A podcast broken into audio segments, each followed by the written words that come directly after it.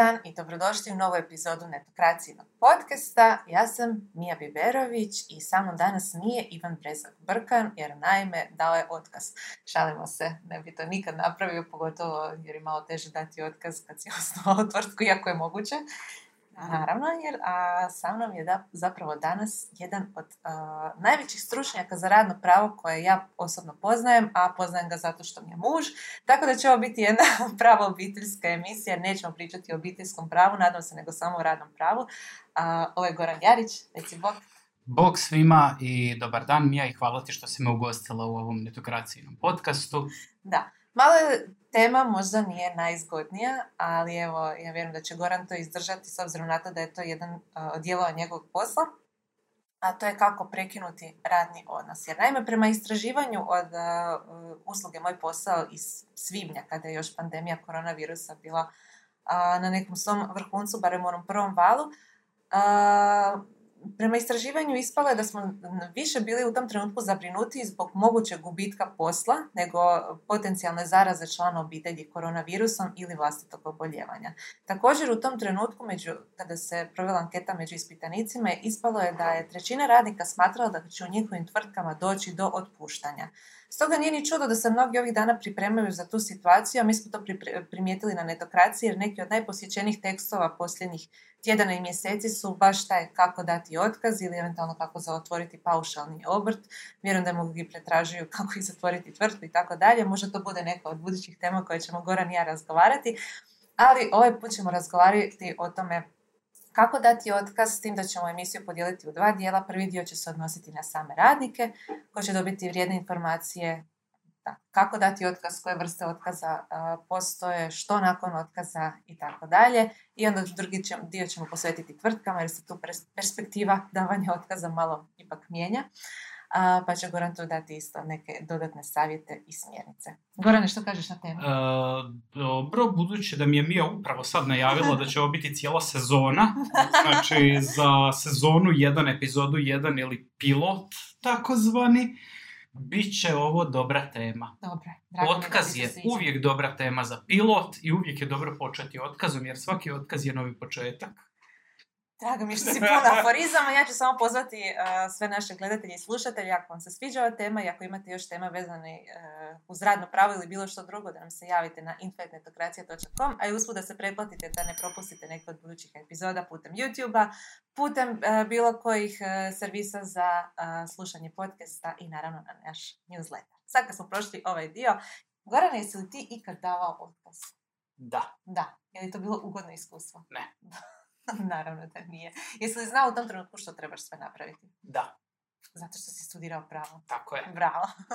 ok, za one naše tu radnike koji nisu studirali pravo, uh, možeš ti objasniti za početak koje sve vrste otkaza postoje? E, ovako, budući da ćemo podijeliti ovaj razgovor na dvije, dva dijela. Jedan uh, se tiče toga kada otkazuju radnici, a drugi kada otkazuju poslodavci. Krenut ću prvo od ovoga kada ovaj, otkazuju radnici. Tu postoje dvije vrste otkaza, redovni i izvanredni. Uh-huh. Kada otkazuju poslodavci, također postoje dvije vrste otkaza, redovni i izvanredni. Odlično. Dakle, samo su dvije vrste. Dobro. E, redovni, kada otkazuje radnik, je samo jedan. Radnik će napisati ili reći ili na bilo koji drugi način priopćiti poslodavcu da daje otkaz i to je to. Izvanredni otkaz je nešto drugačije, ali kada ga daje radnik vrlo je sličan ovom prvome. Kada poslodavac daje radniku otkaz, onda redovnih imamo četiri vrste. Dobro, do to ćemo onda doći kasnije. Ajde idemo za početak iz perspektive radnika. Radnik je odlučio jednog dana. Tako je. Želim da, dati otkaz. Što treba prvo napraviti? E, treba napisati doslovno jednu rečenicu na papir. Ja, ime i prezime, dajem otkaz i napisati datum, potpisati se, predati poslodavcu, ne mora navoditi nikakav razlog, ne mora ništa drugo napisati, ništa osim toga, dovoljno je samo da preda. Naime, radnik kad daje otkaz nije dužan to objašnjavati uopće, postoji samo jedna stvar koju je dužan, dužan je odraditi otkazni rok od 30 dana. Uh-huh. Osim ako je dao otkaz u vrijeme probnog rada, onda je u pravilu bude ugovoren otkazni rok od 7 dana, ali evo uzmemo sada da nije takva situacija nego da je uredno redovno radio, da nije bio na nekom probnom radu, da nije neki praktikant ili tako nešto, samo će napisati da daje otkaz, uručite to poslodavcu i njemu kreće otkazni rok od 30 dana. Je li moguće ugovorom o radu uh, odrediti neki drugi otkazni rok, znači da nije 30 Mm. dana? Ovako, moguće je svašta odrediti, ali ovaj, svašta je moguće staviti na papir, ali ovaj, ako je za radnika povoljnije to uređeno zakonom o radu, a je u ovom slučaju da mora odraditi samo 30 dana, on se može jednostavno pozvati A samo na svoje pravo Može li se zakona. odrediti da je kraći? od Može 30 se, dana? uvijek se može odrediti da je kraći.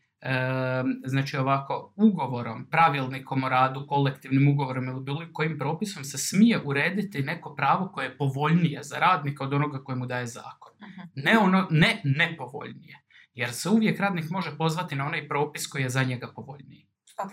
Znači, ako je povoljnije u ugovoru, onda će se pozvati na ugovor, ako je povoljnije u zakonu, pozvat će se na Upravo zakon. tako. E, ukratko, znači radnik da bi dao otkaz samo treba napisati dajem otkaz, potpisati se, uručiti to i odraditi svoj otkazni rok. Šta ako želi dati otkaz s određenim datumom, treba li to navesti? Ili se to računa onaj dan kad je predao? Može, onaj dan kada je predao, može, sve ovo dalje e, ulazi u sferu dogovora između radnika i poslodavca, sve dalje je pa pravi dogovor. Znači on može zatražiti odmah u tom otkazu da mu radni odnos prestane tipa za dva tjedna, Mhm. zato što je našao neki drugi posao ili zato što seli iz države ili zato što jednostavno je odlučio da više neće raditi, dobio je na lotu i nije mu potrebno više to da... Ali ne želi da posao. prestane radni odnos taj dan, nego za... Ne, želi određenog dana, želi sutra, želi ono za dva tjedna, želi za dva mjeseca. Poslodavac mu može to odobriti. Mhm. Poslodavac može odobriti, ok, odobravam ti skraćeni otkazni rok, ne moraš odraditi 30 dana, možeš odraditi 3 dana ili 2 tjedna. Onda poslodavac napiše odluku jednu koja mu utvrđuje da mu prestaje radniku radni odnos sa danom tim i tim, temeljem radnikovog otkaza, kojim je radnik odmah zatražio da mu se omogući skraćeno, skrać, određivanje skraćenog otkaznog roka. Isto tako radnik može zatražiti i duži otkazni rok. Mhm. Radnik može zatražiti sam, evo, e, dajem danas otkaz, ali molim da ostavite me e, na otkaznom roku, da me ostavite u radnom odnosu, ne znam, iduća dva mjeseca i to ulazi u sferu dogovora radnika i poslodavca, radnik na to može pristati, poslodavac na to može pristati, ali ne mora. Ne mora, jer poslodavac u tom slučaju može, dobio je otkaz, može mu računati radniku 30 dana i to je to. Mhm. Super. Što ako uh, radnik ima neiskorištenog godišnjeg odmora? Što u tom uh, slučaju radi? Može li cijeli otkazni rok provesti na godišnjem odmoru? Može. Što ako ima više godišnjeg odmora nego što traje otkazni rok? Ovako, e, pravilo je da radnik treba iskoristiti sav godišnji odmor koji. Znači, ako je stekao pravo u toj godini na određeni broj dana godišnjeg odmora, jednu stvar moram napomenuti što jako puno poslodavaca griješi, jer je nekad propis bio takav da e, puno poslodavaca misli da radnik kada je prošlo pola godine i daje otkaz ili mu prestaje na bilo koji na, e, god način da mu prestaje radni odnos, da radniku se mora omogućiti cijeli godišnji odmor za tu godinu. Ne mora. To je bilo nekad. Dobro. Od 2014. to više nije tako. Kada radni odnos prestaje u sred godine, onda se računa razmjerni dio godišnjeg odmora na koji neko ima pravo. Mhm. Znači, sada u 2020. netkome prestaje radni odnos u devetom mjesecu, recimo, obračunamo se kojemu je razmjerni dio ovaj, godišnjeg odmora, određeni dio koji je iskoristio, ok, iskoristio, obračuna se koliko bi trebao još iskoristiti, može ga koristiti tijekom otkaznog roka, a za svaki dan koji nije iskoristio, poslodavac mu je dužan isplatiti naknadu za neiskorišteni godišnji odmor. Ok. E, ovdje je jedna stvar, postoji tu dosta radnika, griješi misleći e, želim to odraditi pa želim da mi se isplati naknada. Tu se ne pita radnika što želi, tu se pita poslodavca kako će rasporediti godišnje odmore. Jer poslodavac ima pravo organizacije rada, ima pravo rasporediti radniku ako mu je ostalo, ne znam, 30 dana godišnje e, otkaznog roka, a radnik ima 20 dana, go- e, 20 dana e, godišnjeg odmora, staviti mu da iskoristi godišnji odmor tijekom otkaznog roka da mu ne bi morao isplatiti naknadu. Dobro, sad smo riješili o, otkazni rok, o, godišnji odmor. o, što je sa otpremninom? Ko ima, reci? Ovako, Nismo riješili. prije nego što se bacimo na otpremninu, htio bih se samo kratko vratiti na izvanredni otkaz kojeg daje radnik. Mhm. To se ne događa gotovo nikad u praksi, ali jako je važna stvar da znate da on postoji. Ne mora se dogoditi situacija da je radnik doživio nešto zbog čega on ne želi ni dana više dolaziti na posao. Znači, može se i radniku dogoditi situacija u kojoj on želi prekinuti radni odnos počevši od odmah, Mhm. da sutra više nije na poslu. Dogodilo mu se nešto neugodno, netko ga je povrijedio, uvrijedio, e, doživio je neki mobbing, neko omalovažavanje, bilo šta da je, bilo koji način da su povrijeđena neka njegova prava, radnik može dati izvanredni otkaz, tu nema otkaznog roka, odmah prestaje radni otkaz. sam to mi je bilo na popisu pitanja, ali hvala e, Da. što si me preduhitrio kao E, što to obično To bih radiš. htio reći samo prije nego što pređemo na otpremnine. Ok, O, ali idemo onda sad nastaviti u tom smjeru. Ok. A, evo recimo da su neki škakljivi razlozi stoje iz davanja otkaza, dakle da je radnik iznimno nezadovoljan nečime na poslu ili ne, istrpio neku vrstu zlostavljanja, mobbinga i tako dalje. Osim što može dati izvanredni otkaz, što još može radnik napraviti ne bi li se zaštitio, odnosno treba napraviti ne bi li se zaštitio u tom? Ovako radnik kao prvo ako je povrijeđen na bilo koji način na poslu ne treba dati otkaz. Aha, Otkaz dajete zato što ne želite negdje raditi. Može biti da vam je atmosfera takva da ne želite raditi, ali ovaj, zato dajete otkaz. Ali ako ste doživjeli mobbing, onda trebate to prijaviti. mhm. Niste dužni vi snositi kao radnik neku još težu posljedicu zbog tog što je netko vama nešto napravio. Postoje dvije stvari koje može radnik poduzeti. Prva je zahtjev za zaštitu prava. Znači ako je bilo koje pravo iz radnog odnosa radniku povrijeđen, on može poslodavcu ili osobi koja je zadužena za zaprimanje ovih e, pritužbi radnika podnijeti ovaj zahtjev za zaštitu prava i tražiti da se njegovo e, povrijeđeno pravo ispoštuje. E, poslodavac ima 15 dana da odgovori na to, 15 dana da udovolji tom zahtjevu. Ako u 15 dana to ne napravi, onda radnik ima pravo idućih 15 dana pokrenuti sudski postupak. Druga stvar je zahtjev za zaštitu dostojanstva. Znači, ako radnik smatra da mu je povrijeđeno dostojanstvo nečim, znači, recimo, povrijeđeno je pravo na isplatu plaće, kasni plaće, ili mu nije isplaćena plaća, ili mu nije omogućeno korištenje godišnjeg odmora, to je jedna stvar. Povreda dostojanstva je kada je neko doživio mobbing, neko je doživio zlostavljanje na ovaj ili onaj način, bilo da je to mišlju, dijelom ili propustom. E. riječju. E, znači, neko smatra da mu je povrijeđeno dostojanstvo, može podnijeti zahtjev za zaštitu dostojanstva. Poslodavac se tu u roku 8 dana mora pobrinuti da zaštiti dostojanstvo Mhm. radnika, a ako ne zaštiti dostojanstva, radnik može prestati raditi, prestati dolaziti na posao i tražiti sudskim putem da se zaštiti njegovo Što da dostojanstvo. radi između ovih osam dana, a po- posebice ako je neka neugodna E, situacija? ovako, čim je prijavio to, poslodavac je dužan omogućiti mu da rad na dostojanstven i siguran način. Znači, ako mu se to ne omogući, radnik je ovlašten prestati dolaziti na posao, a ima pravo dobivati naknadu plaće cijelo vrijeme dok ne dolazi na posao. Za to vrijeme je dužan pokrenuti postupak sudski u kojemu će dokazati da mu je povrijeđeno dostojanstvo ako poslodavac nije zaštitio njegovo dostojanstvo. E, znači, to su pravna sredstva koja su radniku na raspolaganju ako je mu se dogodilo nešto ružno na poslu. E, ne otkaz.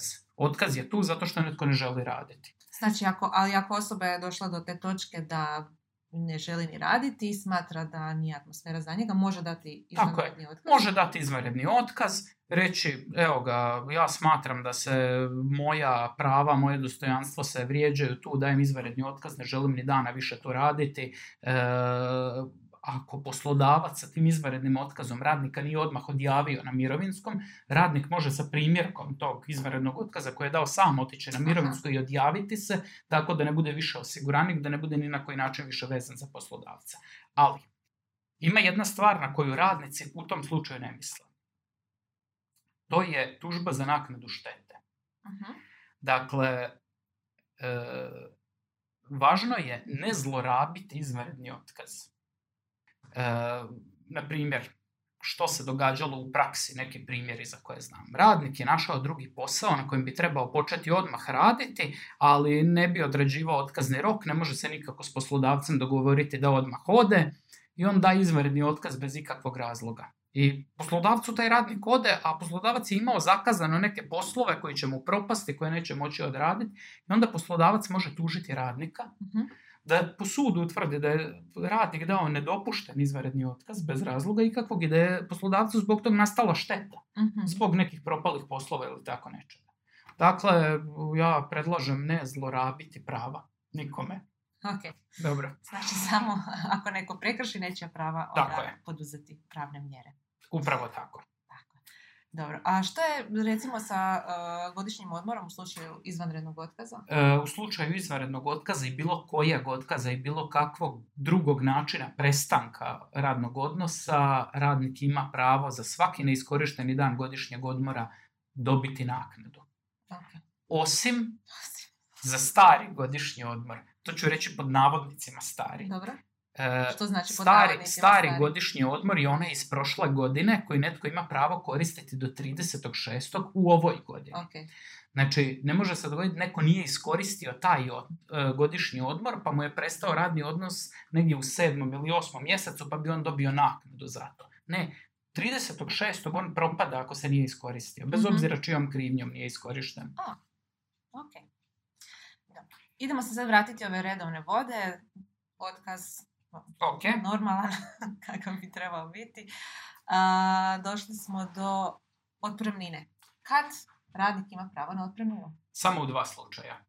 Ako mu poslodavac da otkaz, i to ako mu da poslovno uvjetovani ili osobno uvjetovani otkaz. Znači u slučaju kada radnik da otkaz nema Nikad. prava na otpremninu. Onda ćemo to ob- u idućem dijelu, u drugom dijelu emisije proći. A prava sa Zavoda za zapošljavanje? E, ovako, prema zakonu radnik ima pravo na naknadu sa zavoda kada je on dao poslodavcu izvanredni otkaz. Aha. Ali, u praksi to izgleda tako da Zavod za zapošljavanje neće tu naknadu isplatiti ako poslodavac ne potvrdi da je taj izvanredni otkaz bio opravdan. Mhm. Znači, mi bi praktički morali imati poslodavca koji je suglasan s tim da je teško povrijedio prava ovaj radnika i koji će to dobrovoljno potvrditi na zavodu da bi radnik dobio ovaj, e, takvu naknadu, jer e, evo iskreno ne znam ni za jedan slučaj u praksi da je radnik dao izvanredni otkaz i da dobiva naknadu. Zanimljivo. Znači, ako radnik daje otkaz, u pravilu nema pravo na naknadu sa Zavoda za zapošljavanje. Tako je, zato što u pravilu radnik uvijek daje otkaz tako da samo da otkaz, Mhm. redovan otkaz, ne izvanredni. U našoj industriji e, redovna su praksa NDA-evi, dakle i e, još neka začkoljice ugovorima koje imaju radnici poput zabrane tržišnog natjecanja i tako dalje. Možeš li nešto malo reći o tome? Znam da se svašta zna ugovoriti e, takvim Tako je. ugovorima, ali nije sve provedivo. Ovako, NDA e, ne treba promatrati samo u sklopu radnog odnosa. Mhm. NDA treba promatrati kao ugovorni odnos između dvije strane. Ja sam ti omogućio saznanje o nekim podacima, ti si dužan to čuvati. Ok, bez obzira na to je li, e, jesi li u radnom odnosu ili nisi, u nekom NDA-u će se navesti koliko dugo nakon prestanka radnog odnosa, tipa godinu, dvije ili tako nešto, u nekima će se navesti trajno. Što će se dogoditi? Ako ti ovaj, e, otkriješ te podatke, ugovorno si vezan čuvati ovaj, tajnost tih podataka, možeš odgovarati za štetu koja je tako nastala. To je čisto ugo, e, izvan ugovorni odnos e, naknade štete, gdje jedna strana čije je pravo prekršeno može tužiti drugu i tražiti naknadu štete zato što je otkrila povlaštene podatke. Dobro. E, problem je tu dokazivost. Aha. Kako dokazati da si baš ti otkrio te podatke? Ali ja pretpostavljam da onaj tko sklapa NDA, Da. tko ovaj, e, piše NDA, taj je predvidio i takve situacije koji će navesti točno kako će se utvrditi i kako će znati koji podaci su. A zabrana tržišnog natjecanja? E, zabrana tržišnog natjecanja Ovako, pretpostavljam da je zanimljiva ona nakon prestanka radnog odnosa, jer dok postoji radni odnos, dok je radnik radi za poslodavca, on je po sili zakona zabranjeno mu je biti u tržišnoj utakmici s poslodavcem. Nakon što prestane radni odnos, postoji zabrana natjecanja samo ako je ugovorena. Znači, samo ugovorna zabrana natjecanja i to vrijedi samo za one radnike koji imaju plaću minimalno prosječnu od one prema kakvu e, je objavio Državni zavod za statistiku u vrijeme kada je radnik sklopio ugovor o radu. Znači ne možete radniku koji je na minimalcu i koji radi na malo više od minimalca staviti ugovor na zabranu natjecanja zato što kao da ju niste stavili. E, druga stvar je kada se ugovara ugovor na zabranu natjecanja, poslodavac se mora obvezati da će cijelo vrijeme dok traje ta zabrana natjecanja radniku isplaćivati naknadu plaće koja mora biti bar pola one plaće prosječne koje je radnik primao dok je radio. Znači, ako se poslodavac na to nije obvezao, ako radnik ima plaću manju od prosječne, kao da nije ugovoreno to. Znači, ali ako se radnik obvezao na to, da će isplaćivati naknadu poslodavcu, a ne isplaćuje ju, radnik onda nije vezan time. Mhm. Znači, jednostavno, ta zabrana je otpala samim time što poslodavac nakon prestanka radnog odnosa nije počeo isplaćivati radniku naknadu. Okay. E, s druge strane, radnik koji je vezan ugovornom zabranom natjecanja, a vide da mu poslodavac nije počeo isplaćivati to, može tužiti poslodavca i tražiti da mu isplati.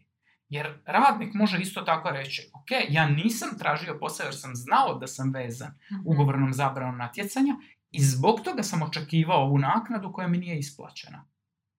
Isto tako, poslodavac u svakom trenutku može odustati od te zabrane natjecanja. Mhm. Znači, jer ta zabrana natjecanja nije nešto oko čega se sad moraju stranke slagati nakon što je jednom ugovorena.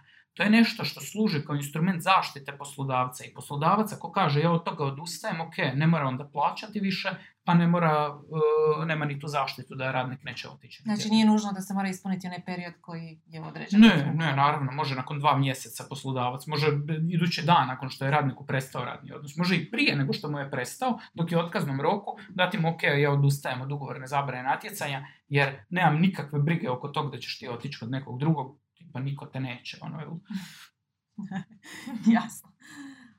jedna stvar e, koju bih još htjela spomenuti, to je nekakva oprema, s obzirom na to da kod nas uvijek u industriji imaju tu i računala, mobiteli i tako dalje, pogotovo u zadnje vrijeme mnogi djelatnici to i nose kućama, jer je to uh, rad od kuće omogućen posebice u našoj industriji i mnogi eto, i nekako tu opremu su i prisvojili. Što ako radnik želi zadržati računalo? Ne može. Ne može. Ne može, to nije njegovo. To je može vlasništvo firme.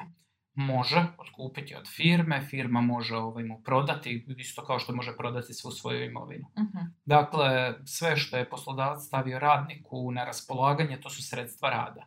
Znači, ne samo računalo, mobitel, nego svaka olovka doslovno sve je, ovaj, su sredstva rada koja su stavljena na raspolaganje radniku. Kad prestaje radni odnos, radnik ih mora vratiti. Ako radnik želi zadržati baš to nešto, može dogovoriti s poslodavcem da mu poslodavac to proda. Ili da mu to preda umjesto isplate otpremnine ili umjesto isplate naknade za godišnji odmor ili tako nešto, ali tu ulazimo sad već u sferu dogovora opet oko čega će se sporazumjeti radnik i poslodavac. Pravilo je tako, nema zadržavanja, mora se vratiti sve.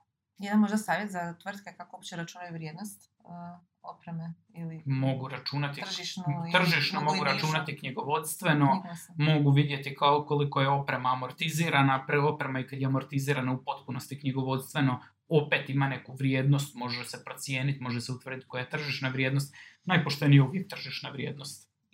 Ima li još nešto što bi savjetao radnicima vezano uz davanje otkaza? Jel si sve rekao? Mislim, puno se priča. Možda si sve rekao. Ozbiljno? Da. Možda sam sve rekao.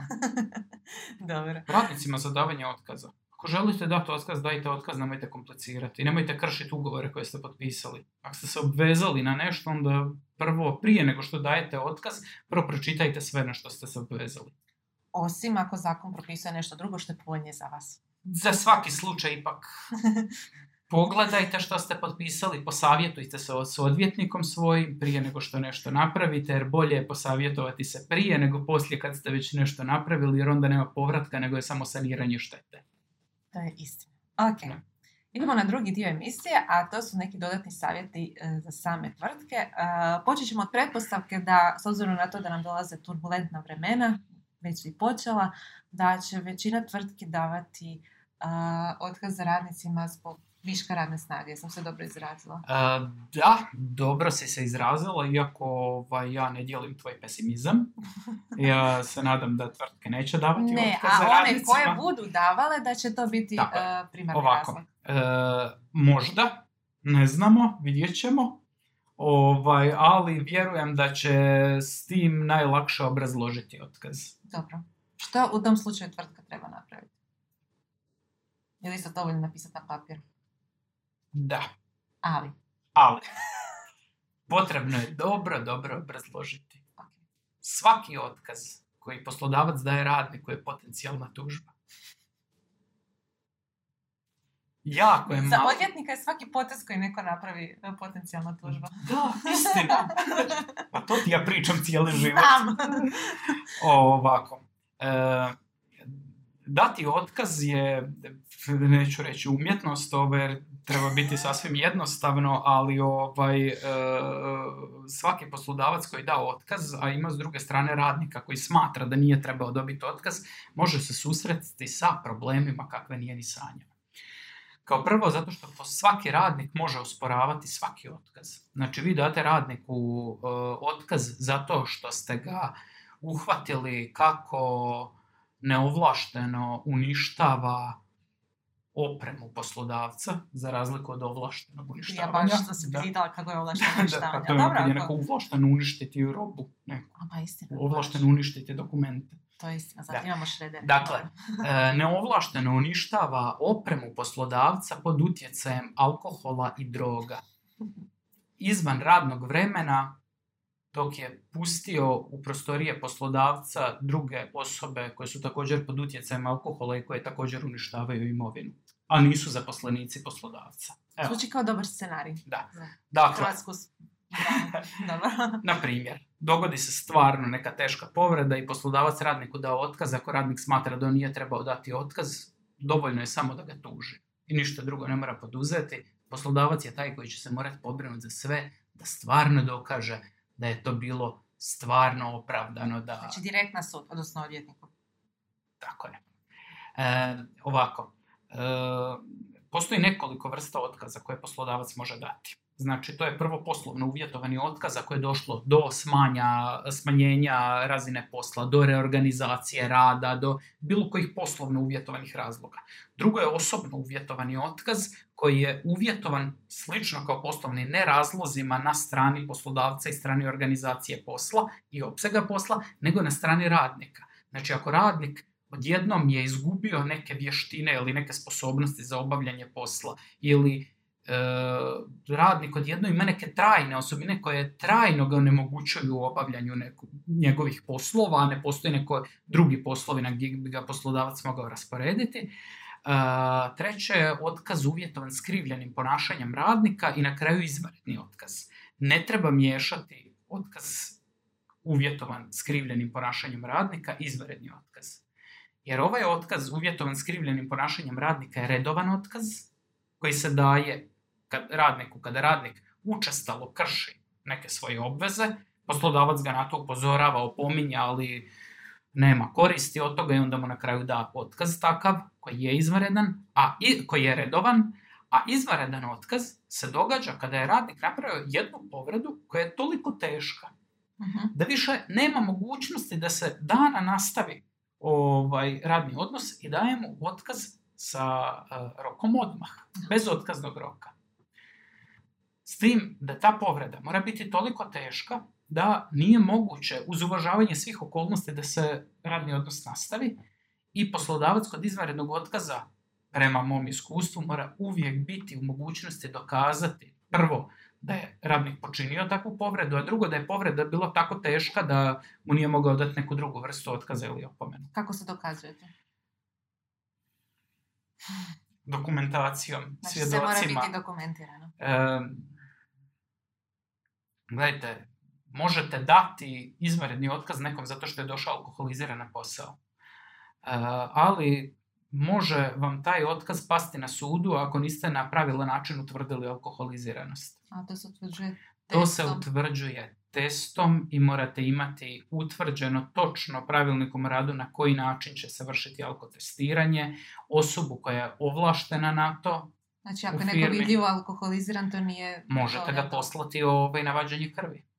Ako Možete zatražiti to. Ako ne pristane, onda možete ovaj, dati otkaz zato što nije pristao, pa možete ovaj, imati Ajmo se mi svjedoka. vratiti na ove redovne. Da, idemo se vratiti na redove. Recimo, zato što uh, ovo za ovu emisiju je nadolazeća kriza, pa Tako je. ćemo pretpostavljati da, će, da se neće baš toliko ljudi alkoholizirati, iako u krizi postavljam da raste broj zlouporabe opijata, a, nego da jednostavno tvrtka je, e, je recimo izgubila klijenta velikog i ne može više e, imati toliko radnika na plaći. Tako je. E, poslovno uvjetovani otkaz. Poslovno uvjetovani otkaz u zadnje vrijeme je vrlo popularan, baš zbog razloga koje je Mija rekla.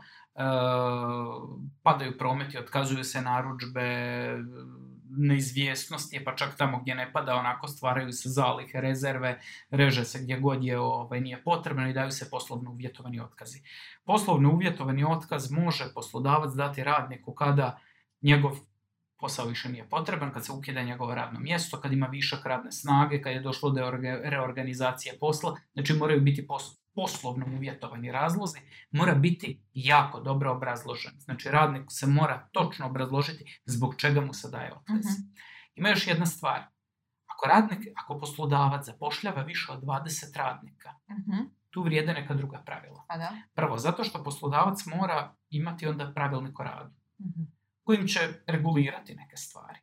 Ali čak i ako nisu te neke stvari oko otkazivanja regulirane, čim zapošljava više od 20 radnika, ne može samo tako dati otkaz bilo kojem radniku poslovno uvjetovani, a da nije prvo stavio njega usporedbu sa drugim radnicima. Ja ću sad neću koristiti zakonsku terminologiju da bi bio Ok. ovaj jasniji. Naravno, hvala ti. Znači, mora napraviti odabir radnika koji će, koji će od njih dobiti otkaz, tako da uzme u obzir koliko su oni stari, koliko imaju staža i kakve obveze uzdržavanja imaju. Može i neki četvrti kriterij, ali mora točno znati na koji način ih je bodovao.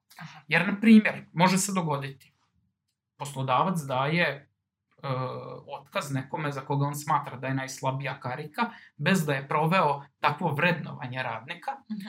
E, radnik ga tuži, poslodavac bez sumnje ikakve ima pravo utvrditi da mu je pao promet i mora nekome dati otkaz, ali radnik kaže po kojem kriteriju sam ja dobio. Aha.